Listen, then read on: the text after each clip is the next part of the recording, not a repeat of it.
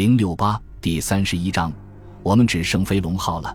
与此同时，第三颗，也是最后一颗命中该舰的炸弹落在一号升降机井里，在舱下第四层甲板上爆炸，造成前期油库和弹药舱隔壁堆放破布的舱内起火。损管军官克拉伦斯·伊奥尔德里奇海军中校立即率消防人员灭火。如果火势漫到附近的易燃物品上，就会使约克城号起火爆炸飞上天。水龙头把弹药舱浇得满地是水，同时也硬是靠水龙头和消防斧才扑灭了破布舱内的大火。多亏损管人员行动迅速，这三颗炸弹在约克城号上才没造成严重损失。这艘航母在珍珠港经过神速的大修后，被派到中途岛海面。这次经过两个多小时的奋力抢修，他又奇迹般的投入了战斗。以前在海上那些漫长的日子里，巴克马斯特海军上校总是让舰员们针对各种可能设想到的紧急情况进行训练，所以现在他们都知道该做什么。木工扛着沉重的木料赶到飞行甲板上。凭他们的熟练技术和坚强决心，只用了二十五分钟就修复了甲板。在负责轮机的约翰·德拉尼海军少校指挥下，轮机兵和锅炉工也创造了奇迹。一等武器技师查尔斯·克兰史密斯和他的一号锅炉的人员，冒着令人窒息的炽热、呛人的烟雾以及随时都可能被炸得粉身碎骨的危险，迅速烧出了足够的蒸汽。从而带动了辅助动力系统。炸弹在烟囱爆炸发生一小时又十分钟之后，约克城号降下故障旗，升起我航速五节的信号旗。这时，他的护航舰艇将他团团围住，每艘舰上都爆发出兴奋与亲切的欢呼声，这声音温暖着巴克马斯特的心田。蒸汽压力不断上升，抢修工作继续进行，约克城号的航速也逐渐增加。十四点三十七分，它的速度达到十九节，并不算快，但已够体面的了。与此同时，弗莱彻决定把帅旗移至阿斯托利亚号。虽然约克城号一时还没有危险，但它作为旗舰已经不合适了。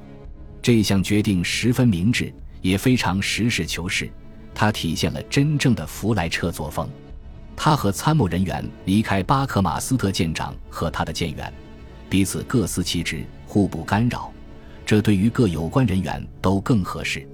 弗莱彻不选别的护航舰艇，而选中阿斯托利亚号，一来是因为他就在附近，二来是因为他的参谋长和亲密战友波克史密斯正在该舰上指挥着各巡洋舰。十三点十三分，弗莱彻的参谋人员开始从右舷攀绳而下，登上阿斯托利亚号的二号机动救生艇。弗莱彻刚跨出一条腿，又停下来，对负责的水手长说：“干这玩意我他妈的有点老了，最好用绳子把我吊下去。”于是，两名水手兵把他像条大鱼似的拴在单套结绳子的一端，慢慢放了下去。十一分钟后，弗莱彻一行上了阿斯托利亚号，接着救生艇又去接剩下的人。第二趟接人正待结束，最后一个人刚攀上巡洋舰的绳梯。这时，两架 SBD 几乎挨着舷梯迫降下来。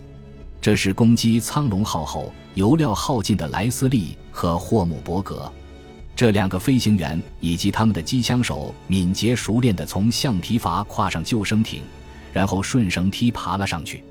他们所选择的时机极佳，动作极为娴热，就像经过了几周演练似的。在攻击苍龙号后，VB 三的无畏全部安全飞离。向约克城号返航，重机在飞抵航程大约一半处汇合，然后编成整齐而有规则的中队队形，像打靶归来似的返航。他们刚发现约克城号，就接到舰上指示，要他们飞离，以避免将要开始的空袭。这十五架 SBD 在天上盘旋，直到日机全部飞离后，才向企业号飞去。企业号一时未认出是己方飞机，朝他们开了几炮。这些 SBD 不得不进行规避。莱斯利和霍姆伯格因在这一海域盘旋寻找被击落的飞机，所以汽油耗尽。斯普鲁恩斯看见天边升起一柱浓烟，便派彭萨克拉号和文森斯号重巡洋舰以及本汉姆号和巴尔奇号驱逐舰驰援弗莱彻。两分钟之后，即十二点三十七分，企业号开始回收 VB 三的飞机。企业号和大黄蜂号一起给 VF 三的飞机重新加油装弹。与此同时，约克城号的作战自给能力每分钟都有所提高。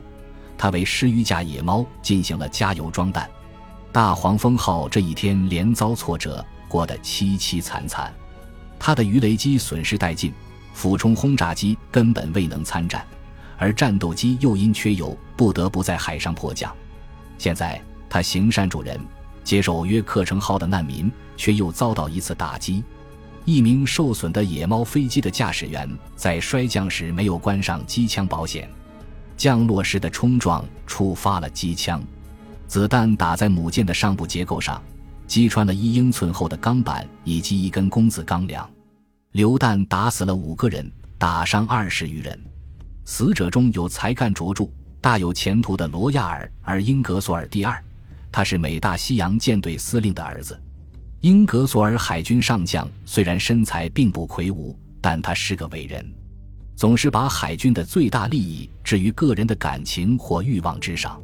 珍珠港事件后不久，一位同事偶然中听见他对儿子说：“现在美国已经宣战，真正的军官不应想着留在路上，应去海上供职。”因此，当听到儿子牺牲的噩耗后，他感到打击特别沉重。在公开场合，他表现很坚强。但有一天深夜，当办公室只剩下他和他的同事时，他告诉这位身怀同情的朋友，他建议儿子出海，结果儿子死了，他心都碎了。中途岛战役的胜利来之不易，高级将领和普通士兵都为之付出了巨大的代价。